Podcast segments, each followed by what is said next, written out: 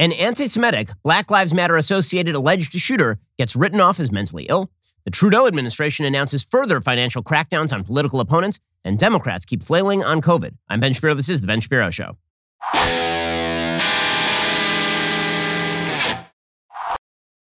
The Ben Shapiro Show is sponsored by ExpressVPN. Protect your online privacy today at expressvpn.com slash Ben. Alrighty, folks, we'll get to the news in just one moment. First, if you haven't switched over to Pure Talk yet, you are just not saving enough money. You aren't. I mean, you're spending too much money on Verizon or AT&T or T-Mobile. They are all overcharging you for data, for service because they need to make their overhead somehow. Well, not so with Pure Talk USA. You can get the same great service as one of the big services, except you're going to be paying a fraction of the cost. That's why I'm a customer with Pure Talk and why you should be one as well. Listen to this. Unlimited talk, text, unlimited data, plus hotspot, 55 bucks a month. That is correct. More data for less money. Join the hundreds of thousands who are saving every single month with Pure Talk. Listen, you go to puretalk.com, find the plan that's right for you, find the phone that's right for you, or just bring your own. And then this month only, enter promo code Ben Shapiro. You will save an additional 25% off your first three months of coverage. That's puretalk.com, promo code Ben Shapiro. Go check them out right now. I switched over to Pure Talk. And let me tell you, my service is fantastic, and I enjoy not having to pay as much money every month. I'm not sure why you would enjoy paying more money every month. Instead, head on over to puretalk.com right now, find the plan that's right for you, and use promo code Ben Shapiro to save an additional 25% off your first three months of coverage. We're going to get to all the news in just one moment. First, I need to remind you the Daily Wire is much bigger than you think. What do I mean by that? I mean, we are much more than news and opinion and podcasts like this one. We're creating an unbelievable amount of content just for you. We've got movies, comedy, documentaries, so much more. I'll give you a couple examples. First, Shut In. If you haven't seen our first original movie, you've been under a rock. The film has an audience score of 97% on Rotten Tomatoes. It has a fresh critical score as well. It's a riveting redemption story, an absolute emotional roller coaster. It's artful, suspenseful, highly entertaining. 500,000 people engaged with it live during the world premiere last week. Even the left leaning San Jose Mercury reviewed it and gave Shut In props. But it's not just quality movies like Shut In, Run, Hide, Fight, or the soon to be released The Hyperions. Our summer blockbuster, Terror on the Prairie with Gina Carano, is coming out soon. And when you become a member, you also get hard hitting documentaries like China, The Enemy Within, which is debuting today. This is from the acclaimed journalist and writer of The Plot Against the President, Lee Smith. Lee is going to show how we are all being betrayed by the ongoing coup orchestrated by America's political, corporate, and media elites to gain power and prestige, all to benefit themselves and the Chinese Communist Party. It's a gripping five part series engaging with Fauci, Biden, the NBA, Hollywood, shows how even our schools have become beholden to China. Now, Throw in our investigative journalism, one of a kind shows like Third Thursday Book Club, Candace Debunked, and The Search. Not to mention our willingness to fight for what you believe in, which is why I say the Daily Wire is much bigger than you think. When you sign up, you get all of these things. And trust me, we have a lot more coming, but we need your help. Hollywood has access to billions of dollars in capital. We have you. Help us build a world of news and entertainment that reflects your values and doesn't slap you in the face. Become a Daily Wire member today. Head to dailywire.com slash watch to get caught up on all this new exciting content. That's dailywire.com slash watch. Alrighty, so let's say that there had been a white right wing extremist who had walked up to a Jewish mayoral candidate and attempted to shoot him with a handgun. And let's say that this person had then been quickly arrested. Do you think that person would be out on bail right now? And if that person had been bailed out by a mainstream conservative organization, wouldn't that be sort of controversial? Don't you think that might lead every nightly newscast for, for a week in the United States? Well, precisely the opposite happened when it comes to this BLM shooter, alleged shooter in Louisville, Kentucky. It's really an amazing story. It's an amazing story because it demonstrates full scale how the media are perfectly willing to downplay, ignore, pretend it didn't happen when it comes to people of the left who engage in violence against Jews, particularly. That's been going on for quite a while. As an Orthodox Jew, I follow anti Semitic stories pretty closely. And I've noticed that it is only certain types of anti Semitism that the media like to pay attention to. When there are a bunch of moron Hitlerites up in Orlando carrying signs, then this becomes a national news story. And if Ron DeSantis condemns them, but not in the terms that the left would like, then Ron DeSantis becomes an anti Semite. If there is a, a right wing extremist shooter who shoots up the Tree of Life Synagogue in Pittsburgh, that of course is a national news story. If, however, a radical Muslim attempts to murder a bunch of Jews at a synagogue in Texas, that's a national news story for like a second. Or if a black Hebrew Israelite attempts to murder a bunch of Jews in New Jersey. That's not a story pretty much at all. Or if there's an ongoing spate of violent attacks by young black men against Jewish people in Williamsburg in New York, that's not a story. It doesn't make the front page. Not only does it not make the front pages, it doesn't make the back pages. The mayor of New York, Bill de Blasio, declares himself astonished that there's any anti Semitism in his state. And this pattern holds true throughout anti Semitism, when it comes to the left, is a tool that is used only to attack its political opponents. They don't care about anti Semitism as an actual phenomenon. They don't, like, I will equally condemn anyone, right, left, or center, who engages in actual anti Semitism. The left will not do the same. They will coddle their anti Semites. They will stroke their anti Semites, the ones in Congress particularly. And groups that engage in overt anti Semitism, they will donate billions of dollars to. Black Lives Matter as an organization engaged in wild anti Semitic tropes about Israel, for example, didn't stop corporations from giving it $21 billion to BLM directly or to associated causes. When it comes to BLM organization directly, it raised some $90 million in 2020. Well, the latest iteration of this particularly bizarre phenomenon and troubling phenomenon is the reaction to the attempted shooting of a Jewish mayoral candidate, Democrat, by the way, in Louisville by a 21 year old activist, according to the New York Post. The 21 year old activist charged with trying to murder a Kentucky mayoral candidate has been released from jail after his $100,000 bond was posted by a bail fund supported by the local Black Lives Matter chapter. So, just to get this straight, you had a BLM activist who attempted to murder a Jewish mayoral candidate, Democrat, in Louisville. And then his bond was immediately posted by the local BLM chapter.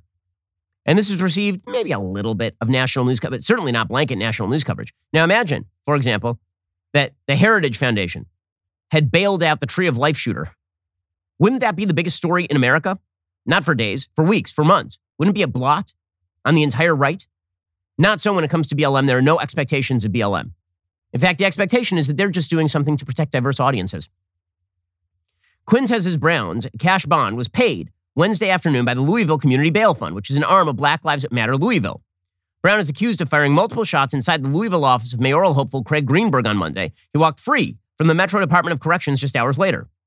BLM Louisville organizer Chanelle Helm, who co founded the bail fund, told the outlet Brown would be safer out of prison and claimed he was suffering PTSD after two years of social unrest in the COVID 19 pandemic. Ah, so he's like a member of the U.S. military who served in Afghanistan and had to witness carnage and chaos because he had PTSD from protesting and from COVID 19, which, again, we all lived under the same regime for COVID 19 for like a couple of years. Helm said, in this case, we're dealing with someone that has mental health issues. They're calling for this individual, this young man who needs support and help, to be punished to the full extent. It's a resounding message that people are down for the torture that has taken place in our jails and prisons. The Louisville Bail Fund says on its social media page it exists to not only bail out folks, but provide post release support to get them jail fed and to a situation of safety. Well, this prompted Mitch McConnell, the Senate Majority Leader, to point out the hypocrisy of both the media and of BLM yesterday. Here's the Senate, well, soon to be Majority Leader, Senate Minority Leader Mitch McConnell. This far left Black Lives Matter activist and defund the police cheerleader walked into a Jewish Democrats campaign headquarters and opened fire. Obviously, every aspect of this is still under investigation, including the suspect's mental condition. But guess what? He's already been let out of jail. This is just jaw dropping. The innocent people of Louisville deserve better. And again, the rule for the left is that when somebody is an extremist on the left, it must be because they're crazy. Because obviously their views are right. It's just they're just they went a little nuts. I mean, what can you blame them? They just went a little bit crazy. When somebody on the right, they're emblematic of the entire right wing movement all over the world. If you are if you are remotely associated with, the, even if you're not associated with the right, they'll attempt to link you. Right? If, if you are the Gabby Giffords shooter in Arizona and you're an actual crazy person, the left will attempt to link you to Sarah Palin. But if you're this guy who's an actual BLM activist who's written for the Louisville Courier Journal, who was given awards by organizations that had been endorsed by people like Barack Obama, if you're that guy, then it's just you went a little crazy, man. Metro Council President David James also slammed the bail fund's controversial decision to post Brown's bond, according to the New York Post, saying they're going to be responsible for what he may or may not do to anybody. Brown, a University of Louisville student who is running as an independent for Louisville's Metro Council, has been fitted with an ankle monitor, is being placed on home incarceration ahead of his trial. He was arrested and charged with attempted murder after opening fire with a 9mm Glock handgun inside Greenberg's campaign office on Monday. He's also charged with four counts of wanton endangerment for allegedly firing shots near Greenberg's staffers. A judge on Tuesday ordered Brown to have no contact with Greenberg or his staff and said he cannot possess firearms either. Alrighty, in just one second, what would you say if I told you that this Black Lives Matter alleged shooter was pretty obviously anti Semitic and didn't like Jews, and maybe that had something to do with the shoot? We'll get to that in just one second. First, let's talk about a simple fact. You know, uh, for a lot of jobs these days, you, you need a degree, but you don't want to go to a university that's going to indoctrinate you in stupidity Instead, you want a university that not only is a value, but also shares many of your values. This is why you need Grand Canyon University. It's an affordable private Christian college, one of the largest, fastest growing universities in the country. Located in sunny Phoenix, Arizona, GCU has not increased campus tuition since 2009. They've delivered over $290 million in scholarships to online and campus students in 2020 alone. Grand Canyon University offers 275 degree programs with over 250 of them online. So if you're looking to earn your degree online with supportive counselors and faculty from around the country, or you want to go to one of the top 20 best college campuses in America, where you feel truly connected to a community, find your purpose at Grand Canyon University. Private, Christian, affordable. I've visited GCU. It's a beautiful campus, wonderful people over there. Go check them out today. Visit gcu.edu slash my offer to see what scholarships you qualify for. Again, that's gcu.edu slash my offer to get started. Police said Brown appears to have acted alone. They're still investigating a motive for the shooting. Well, I mean, I, I have some ideas about the motive for the shooting. Uh, my ideas about the motive for the shooting come directly from the suspect's social media page. The Daily Beast, no right wing source this, says the violent incident, likened to an assassination attempt, came after Brown veered toward increasingly radical politics in recent years, meeting just last week with a representative for a black nationalist paramilitary group. Brown, 21, is facing several charges, including attempted murder. A former intern and editorial columnist of the Louisville Courier Journal, Brown wrote in the paper that he had studied philosophy and Pan Africanism while at the University of Louisville. So they obviously did a wonderful job over there. There, he'd previously served as the opinion editor of the school's newspaper, The Cardinal, and is an MLK scholar. After Breonna Taylor was killed by Louisville police officers during a notorious March 2020 raid, Brown felt, found himself at the forefront of the city's protests. He wrote several columns in the Courier Journal about social justice. He also founded From Fields to Area, a group advocating for political education and violence prevention training for city youth. He was featured on MSNBC in 2018, where he spoke about wanting common sense gun reform. He was also featured by the Obama Foundation as a rising face. He participated in the former president's My Brother's Keeper program, becoming one of just 22 students nationwide inviting to the inaugural gathering of the My Brother Brothers Keeper Alliance.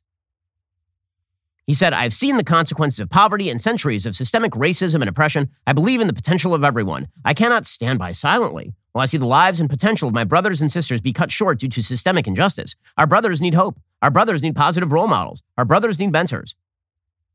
He's also taken pictures with everybody from Al Sharpton to Kentucky Senate candidate Charles Booker.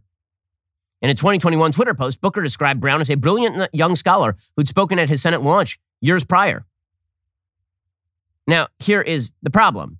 The problem is that this particular guy, his social media is loaded with anti Semitism. According to the Daily Beast, Brown's more recent social media posts, particularly the accounts associated with his campaign for a seat in the Louisville Metro Council, showed an increasing interest in black nationalist and pan Africanist leaders. He frequently posted photos and quotes of the Black Panthers, Stokely Carmichael, George Jackson, and late Ghanaian, the Ghanaian president Kwame Nkrumah.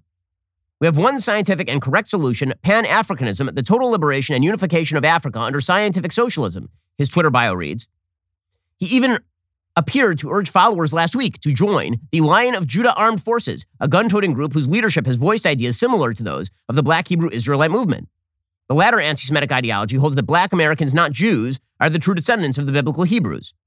Adherents of that movement were charged with murdering four Jewish people at a kosher supermarket in Jersey City in 2019. A local spokesperson for the Lion of Judah Armed Forces told the Daily Beast he first met with Brown last Thursday, though the accused never became a member of the group. He affirmed the organization's black Hebrew Israelite beliefs, but maintained they didn't endorse the attack or have any foreknowledge of Brown's plans. In January, shortly after he filed to run for the Metro Council, Brown posted a revolutionary love letter to his Medium account. He said, By expecting someone else to take full responsibility for our liberation, these reactionary so called black leaders are committing an act of political suicide. The revolutionary consciousness of the masses must understand that the struggle against the negative forces of genocide and fascism will not end at the ballot box of the ruling class.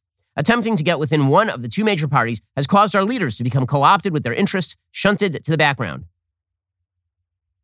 In addition to his social justice work, Brown garnered media attention when he was the subject of a missing persons investigation last year. Apparently, he went missing for a couple of weeks in 2021. So maybe this is mental illness. Maybe it is. But the sure the surety with which his uh, his behavior is being treated as mental illness is pretty astonishing. There's an entire piece in the Courier Journal today by Ricky Jones titled "What Happened to the Brilliant Quintez Brown." What happened? He, say, he says it was unthinkable. It was so unthinkable. This columnist says many will now see Quintez as little more than a pariah, tainted by venom and his study of nationalism and Pan Africanism. He's already being characterized that way. Everyone from local media to the NRA are piling on. They'll freeze him in time as nothing more than a vicious criminal and potential killer undeserving of any love or consideration. They will not talk about the fact that Quintez was among the minority of young black boys who make it to college. They will not talk about the fact he wasn't just a student, he is gifted beyond description. They never sat with him, they never spoke with him, they never saw him tr- smile or troubled by the suffering of others. I did. And then he talks about the magic. He says, All I know is we lost him. There's more and more talk about mental health these days. Quintez is a stark example of what we can lose to psychological breaks. We have temporarily lost that great mind, that potential, that love, joy, and commitment. We lost it all. Hopefully, not forever. Okay, so um, here is the thing. This guy, Ricky Jones, professor and chair of the Pan African Studies Department at the University of Louisville, obviously, uh, he doesn't want his ideology linked to anything that this shooter did. The quickness with which this has been labeled a mental health case, as opposed to an outgrowth of a particular political ideology, is astonishing. And it's a reminder that when it comes to these narratives, if you are on the left and you do something very, very, very bad, it will quickly be chalked up to anything but your politics. If, however, you're on the right and you say the word freedom while you're camped out in Ottawa, this makes you a terrorist. The contrast is stunning. Hey, there's been no attempt to track down anybody who donated to the Louisville Bail Fund that gave $100,000 to bail this guy out of jail. Not one effort by the media. Yet the entire media is apparently now tracking down people who gave 40 bucks to the Freedom Convoy in Canada. Because one is a national news story and one is not. As we've discussed before, what makes a story local versus national is specifically and precisely only the political orientation of the people involved. That's all. Alrighty, in just one second, we'll get to a simple fact. If you are a BLM protester doing pretty much anything, the media will make excuses for you. If, however, you set up a jacuzzi in Ottawa in order to protest vax mandates, then you are very bad, and the government can do pretty much whatever they want to you. We'll get to more on this in just one second. First, you may have noticed the price of the pump these days insane, like four bucks a gallon where I live, and I know I actually don't live in one of the most expensive gas areas in the country. Well, here's what you need to save money on gas today. You need that free Get Upside app you've always heard me talking about. My listeners are earning cash back for every gallon of gas every time they fill up. Just download that free Get Upside app in the App Store or Google Play right now. Use promo code Shapiro for 25 cents per gallon or more on your first fill up. Cash back. Do not pay full price at the pump anymore. Get cash back using Get Upside. Just download the app for free. Use promo code Shapiro. You get 25 cents per gallon or more on your very first tank of gas. It's not just for gas. You can earn up to 30% cash back at grocery stores, restaurants, and food delivery too. You can cash out anytime to your bank account, PayPal, or an e-gift card for Amazon and other brands. With inflation hitting just about everything, why wouldn't you try to save some money with that free Get Upside app? Use promo code Shapiro to get 25 cents per gallon or more cash back on your very first tank of gas. Again, just use my promo code Shapiro right now. That is promo code Shapiro. Every time you fill up your tank of gas, you could be saving money when you download that free Get Upside app. It is incredible as we learn more and more about the doxing of the GiveSendGo donors to the Freedom Convoy. The people who are behind it are perfectly obvious about what they're doing. There is an activist named Aubrey Cottle who hacked GiveSendGo and then went online and bragged openly about it. Have, has this person been arrested yet? I'm unaware. Have, have the media dug up any information on this person and why they did this? No, of course not. But this is this person. A- ask yourself if this seems like a, a mentally stable human being. Yes, I doxed the truckers. I did it. It was me. I hacked GiveSendGo, baby.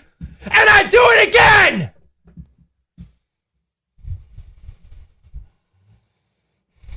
I do it a hundred times. I did it. I did it. Come at me. What are you gonna do? What are you gonna do to me, huh? And the answer is they're not going to do anything to this person. Nothing. He hacked a website and revealed confidential donors and the Canadian government jumped on that and proceeded to go after all of these donors. The media jumped on it and proceeded to go after all the donors. And so if you, if you donated to the Freedom Convoy, this makes you akin to a terrorist. If you're an actual possible terrorist, then you're probably mentally ill if you are on the left because you are associated with Black Lives Matter, which makes you one of the good people. Deputy Prime Minister Chrystia Freeland of, in Canada she came out and she said, Yeah, you know, we're going even further and shutting down accounts and going after the financial holdings of people. She said, You know, the names of individuals and, and crypto wallets have now been shared with the financial institutions by the government so institutions can shut down people's ability to move their money. The names of both individuals and entities, as well as crypto wallets, have been shared by the RCMP with financial institutions and accounts have been frozen and more accounts will be frozen. Absolutely vile. I mean, this is actual tyranny what's happening in Canada. going to financial institutions as the government, relieving them of civil liability for freezing accounts and saying you don't even need a court order to shut down people's bank accounts, to seize their crypto wallets. That's insanity. That's insanity. But it's justified, of course, because the people in Ottawa are supposedly a bunch of right wing extremists. Now, as we'll get to, they're not all right wing extremists. A lot of those people are not even right wing.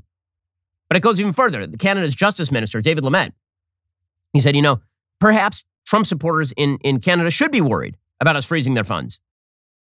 You've just compared people who may have donated to this to the, the, same people who are funding maybe a terrorist. I just want to be clear here, sir. This is really important. A lot of folks say, look, I just don't like your vaccine mandates and I donated to this. Now it's illegal. Should I be worried that the bank can freeze my account? What's your answer to that? Well, if, I think if you if you are a member uh, of you know a, a pro-Trump movement who's donating hundreds of thousands of dollars and millions of dollars to this kind of thing, then you ought to be worried. If you're a member of a pro-Trump movement, a pro-Trump movement, now that's so amazing because number one, Trump is not a Canadian politician. Trump was the American president of the United States. Trump didn't sponsor the Freedom Convoy. Trump has nothing to do with the Freedom Convoy. But if you drop the word Trump in there, Canada suddenly thinks it's totally okay to look at shutting you down and seizing your cash and freezing it. It's unreal. I mean, that is full scale tyranny. It's thought crime.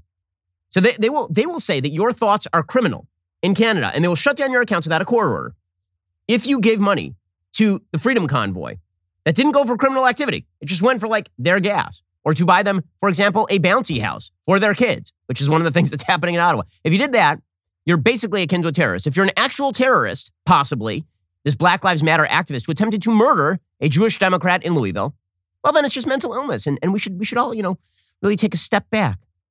It's even worse. The Ottawa police chief, he came out, he said, listen, we're not even going to allow people to come down into Ottawa for the unlawful activity of engaging in demonstrations. Since when is it an unlawful activity to engage in demonstrations? I've noticed that you didn't feel this way about the actual BLM demonstrations in June 2020 when Justin Trudeau, that pathetic dweeb of an idiot, I mean, that Justin Trudeau is just, he, he is one of the least impressive human beings on planet Earth. He is a mashup, as I've said before, of Derek Zoolander and Nancy Pelosi with a dash of Bernie and, and maybe some Fidel Castro genetic material, but maybe not. Anyway, Justin Trudeau went and, and rallied with BLM in the middle of a pandemic. So, Captain, I'm so worried about the pandemic that I have to seize all your funds and, you know, really make sure that that we we all are together as Canadians in supporting tyranny that guy, he was perfectly willing to buck all of the COVID rules for June 2020 in the middle of the pandemic. Now the pandemic is basically ending in Canada because a bunch of provinces have decided to relieve their rules. And he is now empowering people to shut down basic fundamental freedoms like the freedom to demonstrate. Here's the Ottawa police chief. I mean, this is, it's truly frightening stuff. And obviously, I don't know when you guys are going to go in or whatever, but uh, there's still lots of people just walking on Wellington Street and all that that are supporting. So, what, and they're probably going to continue. What are you saying to these people if they don't want to leave either?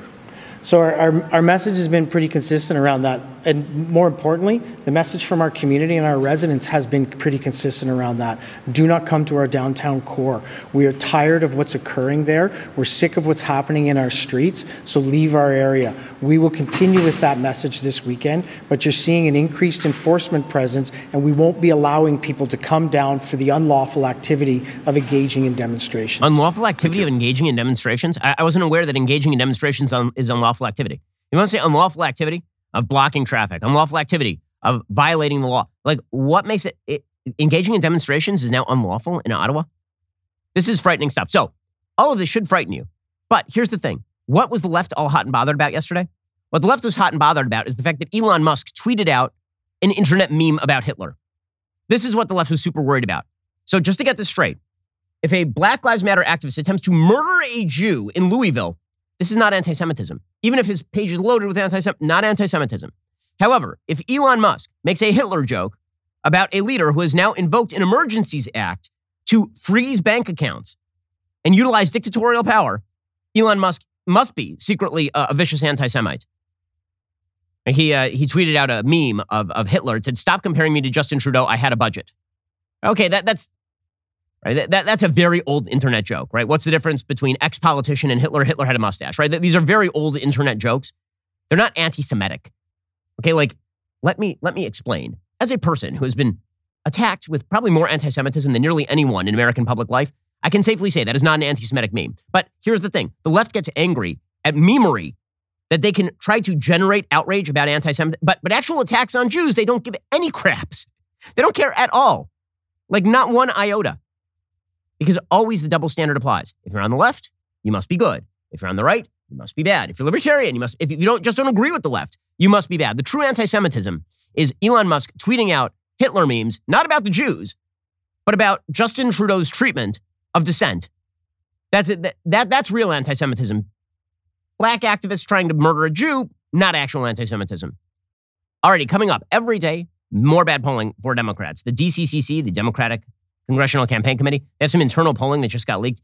It is horrific for them. We'll get to that in just one moment. First, you know, every time you go to the auto parts store, here's what happens. You stand in line for a long time, finally get to the front of the line. And then they're like, yeah, there's a supply chain shortage. We don't have the part. We'll order it online and then we'll upcharge you 30%. What do you say?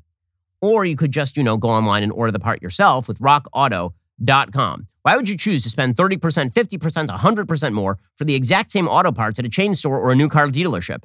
rockauto.com. They're a family business serving auto parts customers online for 20 years. Head on over to rockauto.com, shop for auto and body parts from hundreds of manufacturers. They've got everything from engine control modules and brake parts to tail lamps, motor oil, even new carpet. Whether it's for your classic or daily driver, get everything you need in a few easy clicks delivered directly to your door. The rockauto.com catalog, it's unique, it's remarkably easy to navigate. You can quickly see all the parts available for your vehicle, choose the brands, specifications, and prices you prefer. Best of all, prices at rockauto.com are always reliably low and the same for professionals and do-it-yourselfers. Why spend up to twice as much for the same parts? Amazing selection, reliably low prices, all the parts your car will ever need. RockAuto.com. Head on over to RockAuto.com right now. See all the parts available for your car or truck and write Shapiro in their How Did You Hear About Us box so they know that we sent you.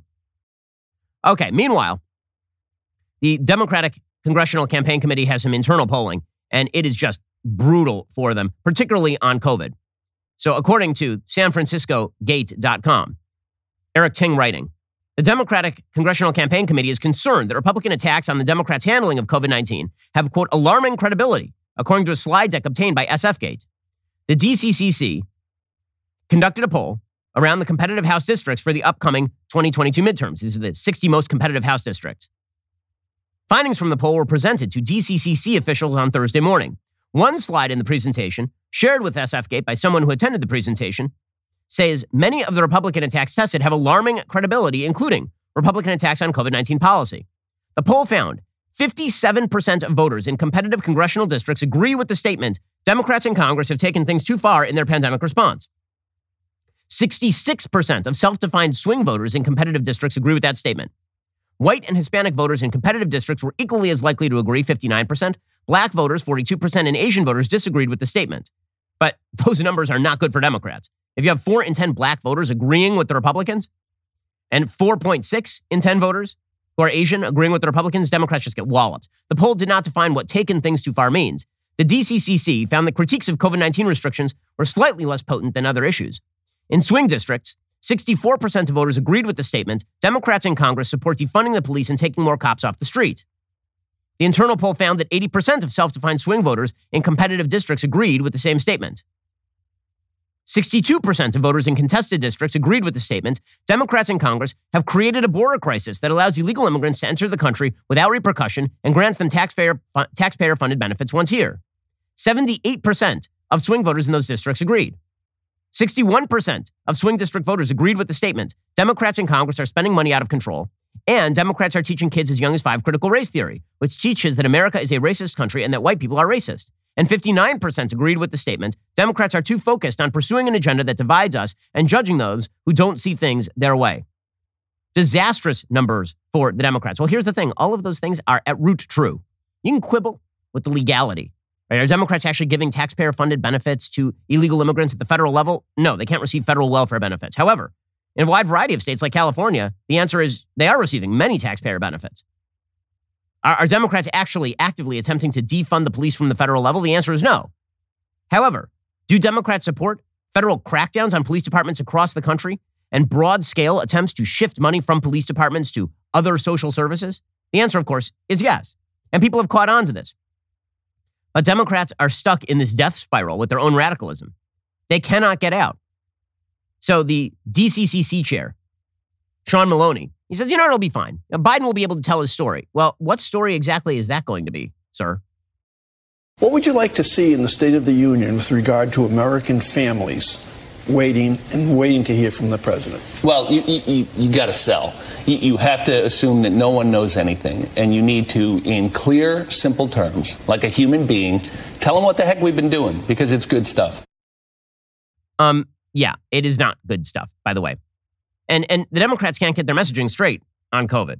And COVID ties into all of this because again, COVID really removed a lot of sort of the barriers to cause and effect that exist in politics. Usually when a policy passes, there are a bunch of intervening factors. COVID removed all those intervening factors. So we saw immediate response to bad Democratic policy. And yet Democrats continue to say, we're going to follow Fauci, we're going to follow Walensky. They made these people into religious figures because they hate Donald Trump that much.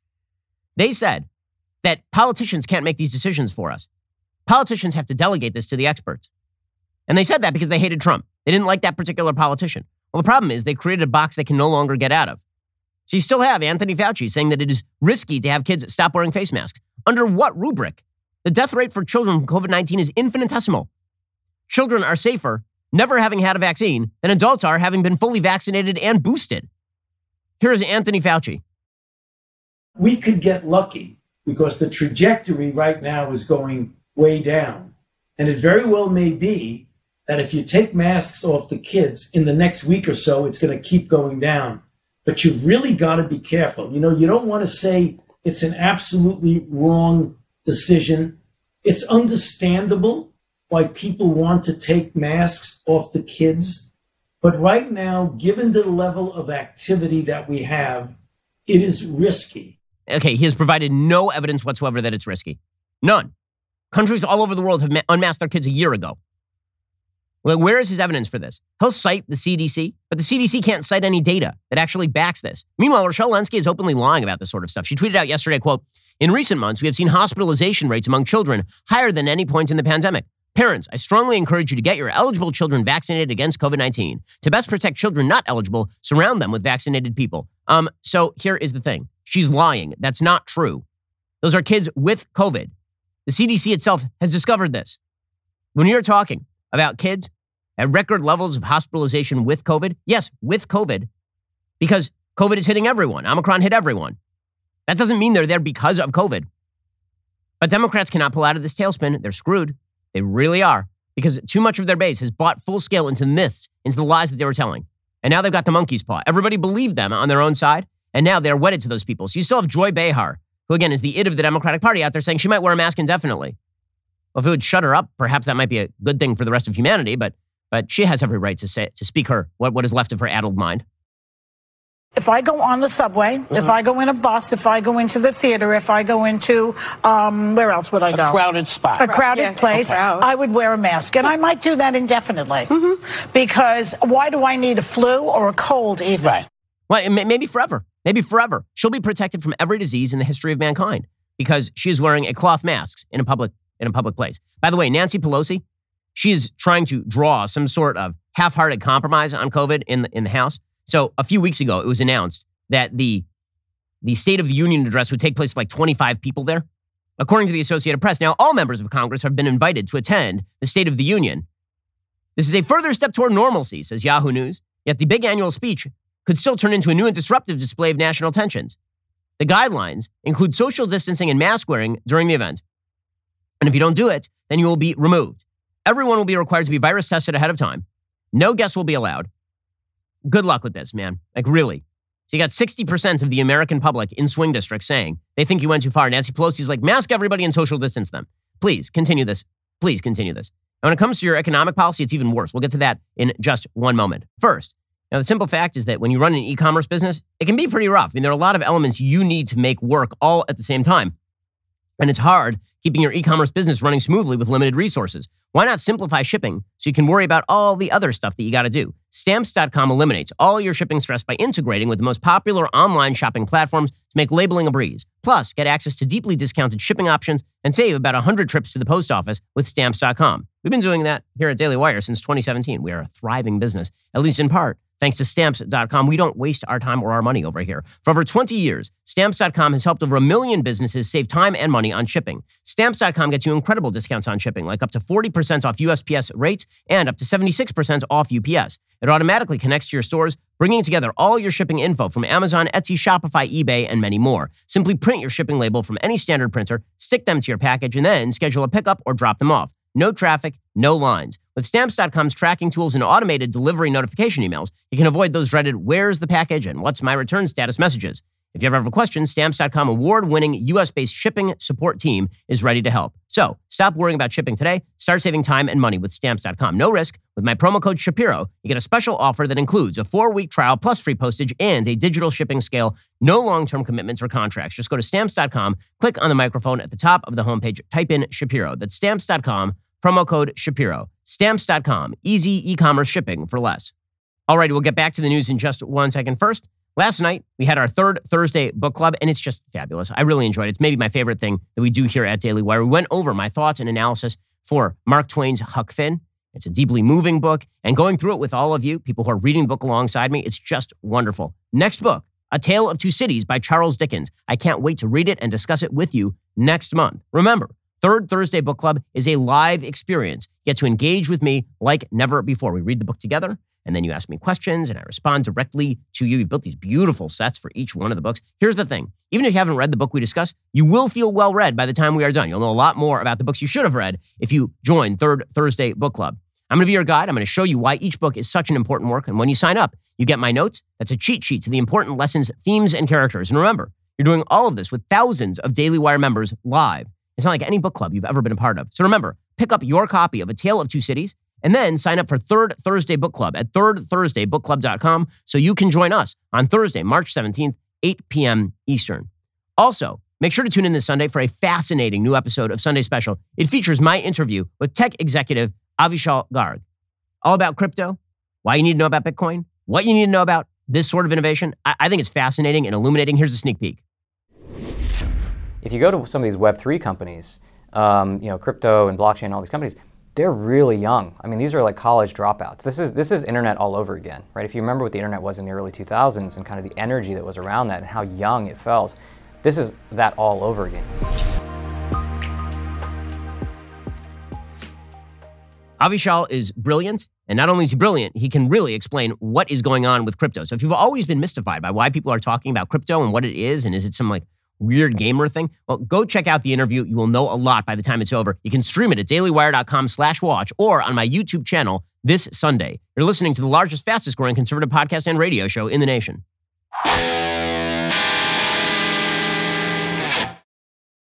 Meanwhile, supposedly Joe Biden has a lot to brag about in the State of the Union. What exactly would that be? I mean, seriously, what would that be? It, it can't be the economy because his malaise continues. And CNN, by the way, is now using that word to describe Joe Biden. There, there's a piece one day ago from CNN called Here's Why Democrats' Chances of Winning in November Are Slipping. Like everybody sort of understands what's happening here. And it's getting, it's getting worse. I mean, they, they've been talking about his polling malaise for months at this point. Well, the Dow Jones Industrial Average dropped 600 points on Thursday. That is the steepest one day loss of the year as geopolitical tensions and the prospect of tighter monetary policy ahead roiled markets. The blue chip index slid 622.24 points, or 1.8%, to 34,312.03, its worst session on a point and percentage basis since November. The losses were broad based. Tesla fell 5%, Morgan Stanley dropped 4.9%, Meta Platforms, which is Facebook, slid 4.1%. Nine of the 11 sectors in the S&P 500 declined, led by tech and communication services groups, with both, with bo- which both fell about 3%. Some of that is the chaotic nature of the Ukraine-Russia situation, but a lot of it is the problem of economic uncertainty, the possibility of the Fed cracking down. And the Biden administration has no answer for this.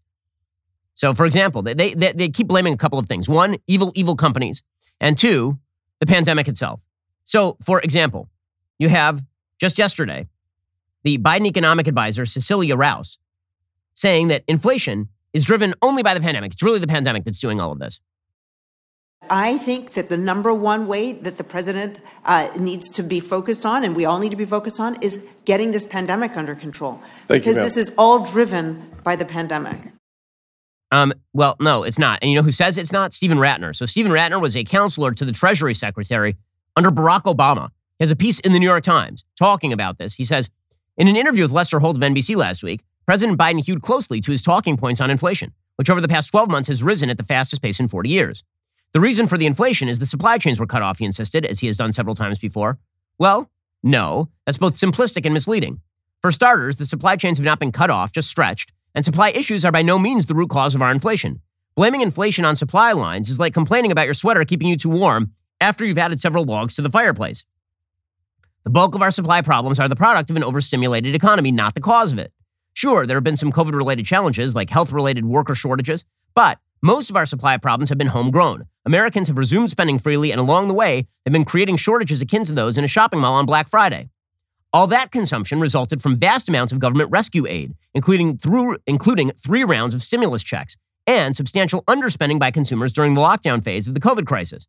There's also been an unforeseen shift in what consumers are buying. With travel still sluggish and many people still wary of returning to entertainment venues, a hunk of purchasing has moved to goods, particularly cars, electronics, and building materials, for which production and distribution capacity is limited. It's a classic economic case of too much money chasing too few goods, resulting in both higher prices and giving the extreme surge in demand shortages. A spending increase of the magnitude we're seeing, 25% on durable goods in 2021 over 2020, according to the Bureau of Economic Analysis, would have challenged the capabilities of manufacturers under the best circumstances. Much has been made, for example, about the very real shortage of semiconductors, but that gap has occurred despite manufacturers delivering a staggering 1.15 trillion chips in 2021, handily eclipsing the previous annual record.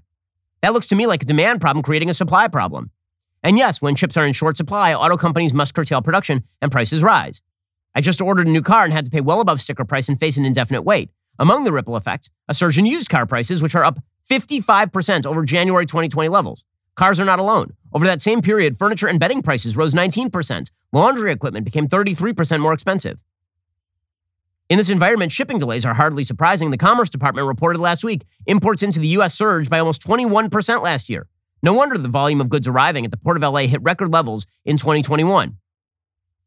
The great resignation has also created shortages of a different kind labor shortages in the service sector, both for businesses which demand remained mixed, like restaurants, and those for which demand has increased, like a plumber or electrician.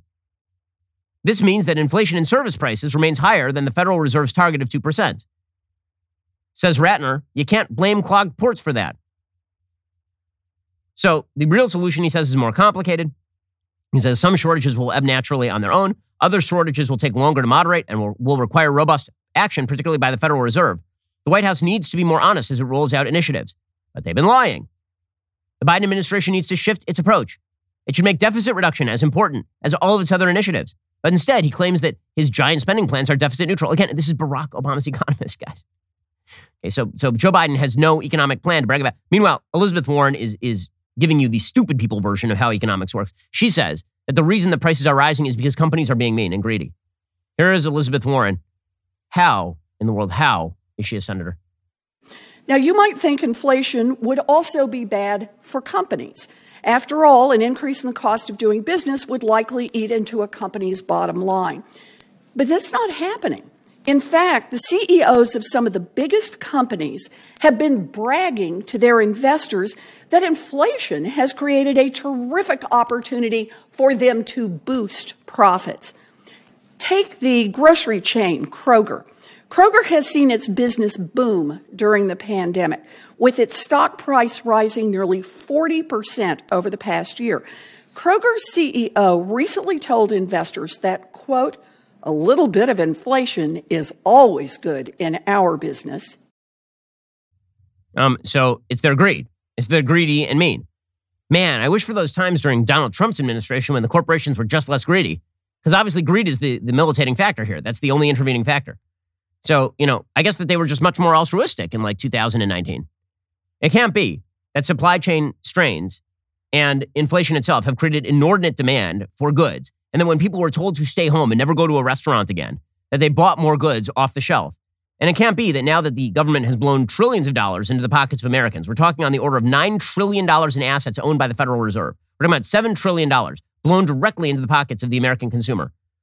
Maybe that had an impact on the prices, but no, it's the greed. It's the greed because it can't be our policies. I mean, of course, this this idiot Warren thinks this. Of course she thinks this. It, what's amazing about Elizabeth Warren is she didn't used to be this stupid. I don't know if she hit her head or what. If you read her book, The Two Income Trap from the early 2000s, it's actually quite interesting and heterodox in her th- when she was at Harvard Law when I was there, she was definitely more heterodox. Now she's just a down the line Bernie Sandersite. Bernie's peculiar brain disease is apparently catching. It's like syphilis of economics. You get too close to it, and it's it's the gift that keeps on giving. But that brainworm has taken Elizabeth Warren, who now apparently thinks that prices rise and falls based on the what varying greed levels of various cons- various corporations or something. Like none of this holds water at all, and it's about to get a lot worse for the American consumer because not only are prices really high, not only have prices been eating up wage increases, but now mortgage rates have spiked. According to the Wall Street Journal, mortgage rates hit their highest level in almost three years, further straining affordability in a market where prices have risen steeply. The average rate for a 30 year fixed is now almost 4% for the week ending on Thursday, according to the mortgage finance giant Freddie Mac. That's up from 3.7% a week earlier. This is the highest level since May 2019. Expectations the Federal Reserve is going to raise interest rates several times this year to control inflation are driving up those mortgage rates, which are closely tied to the 10 year U.S. Treasury, which of course makes sense. The yield on the benchmark note traded near a recent high of 2% on Thursday. At their meeting last month, officials at the central bank accelerated the pace of planned rate increases if inflation does not subside. Mortgage rates have now risen for three straight weeks. A year ago, the rate on America's most popular home loan was 2.73%, just above its record low of 2.65%. They say that rates still remain near historic lows, but those are bigger rates than people have seen in several years at this point, which presumably will drive some sort of downturn in the real estate market or at least a flattening out of the real estate market in the very near future. And that real estate market, that hot real estate market is how a lot of people are making money these days. So, you know, the the the boosting of inflation rates has had a massive impact on everything from what you pay at the grocery to whether you get to buy a new home. So well done, Joe Biden. All of this is working out just beautifully for Joe Biden and company. And we're supposed to believe that he's in control. We're supposed to believe that he's going to give a State of the Union next month at which he triumphantly announces that he has done a wonderful job throughout.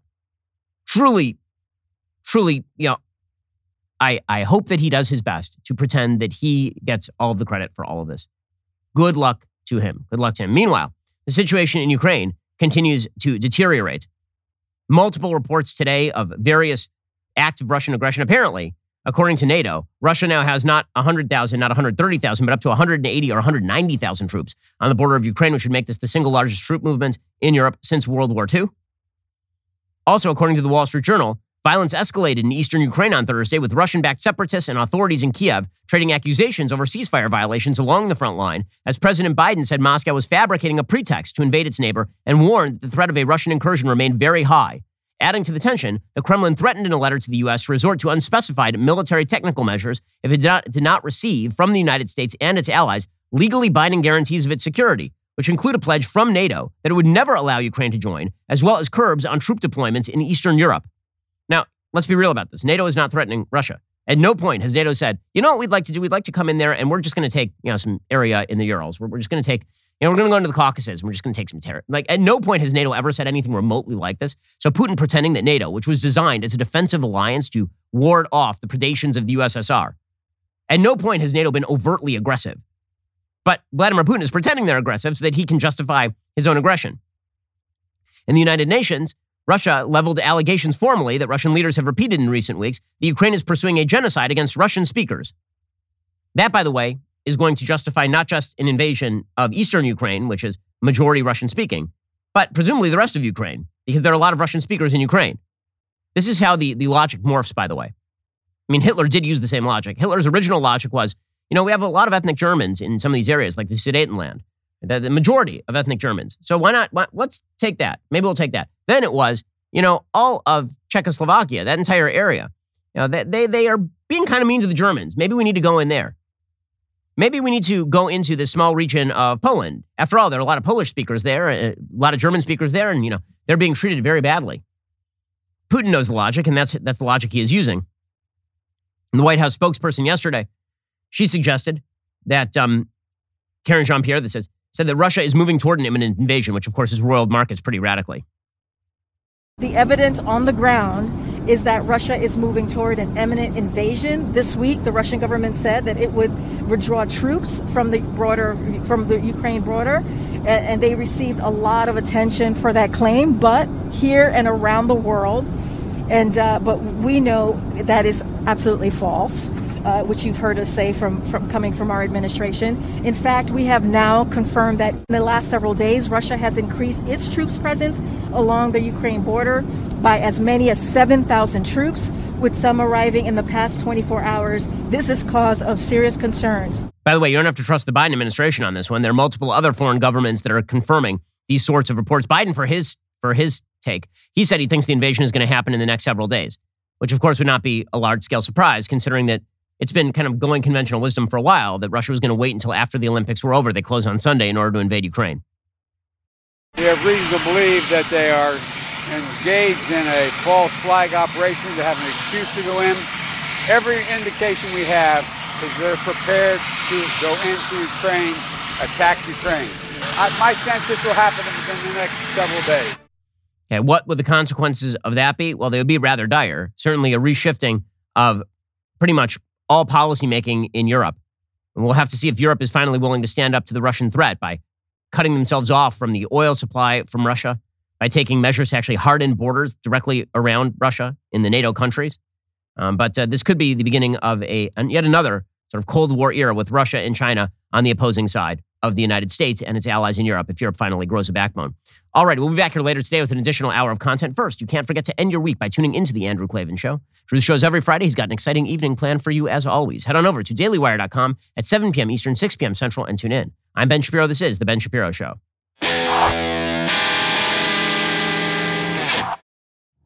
If you enjoyed this episode, don't forget to subscribe to the show. Help spread the word about The Ben Shapiro Show by giving us a five star review and sharing the show with a friend. We're available on Apple Podcasts, Spotify, YouTube, or wherever you get your podcasts. And be sure to check out some of our other Daily Wire shows. The Ben Shapiro Show is produced by Elliot Feld, executive producer Jeremy Boring. Our supervising producer is Mathis Glover, and our production manager is Pavel Wydowski. Associate producer Bradford Carrington. Editing is by Adam Sayevitz. Audio is mixed by Mike Coromina. Hair and makeup is by Fabiola Cristina. Production assistant Jessica Crand. The Ben Shapiro Show is a Daily Wire production. Copyright Daily Wire 2022. Hey, everybody, this is Andrew Klavan, host of The Andrew Klavan Show. You know, some people are depressed because the Republic is collapsing, the end of days is approaching, and the moon's turned to blood. But on The Andrew Klavan Show, that's where the fun just gets started. So come on over to The Andrew Klavan Show and laugh your way through the fall of the Republic with me, Andrew Klavan.